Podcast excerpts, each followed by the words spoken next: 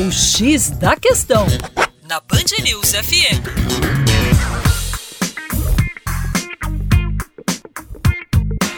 Olá, meus queridos amigos aqui da Band News FM BH. Meu nome é Vitor Augusto e hoje o toque do Terra Negra aqui no X da Questão é sobre os projetos de infraestrutura.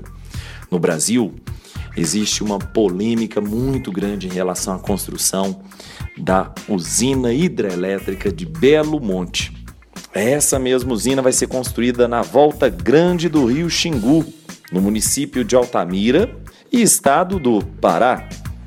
Será que as consequências são muito negativas?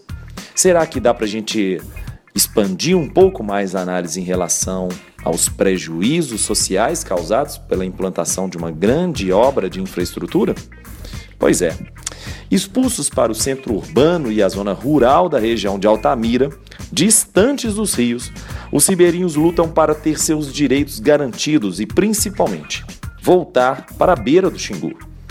Em um processo de intensa articulação, foi criado em novembro de 2016 o Conselho Ribeirinho, Composto pelos próprios ribeirinhos, o Conselho é a instância coletiva reconhecida como soberana para enfrentar o desafio do reordenamento territorial de forma participativa e digna.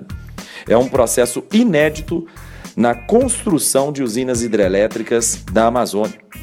O retorno dos ribeirinhos para a beira do rio por meio de um reassentamento dentro da área do reservatório principal da usina é o objetivo central desse conselho.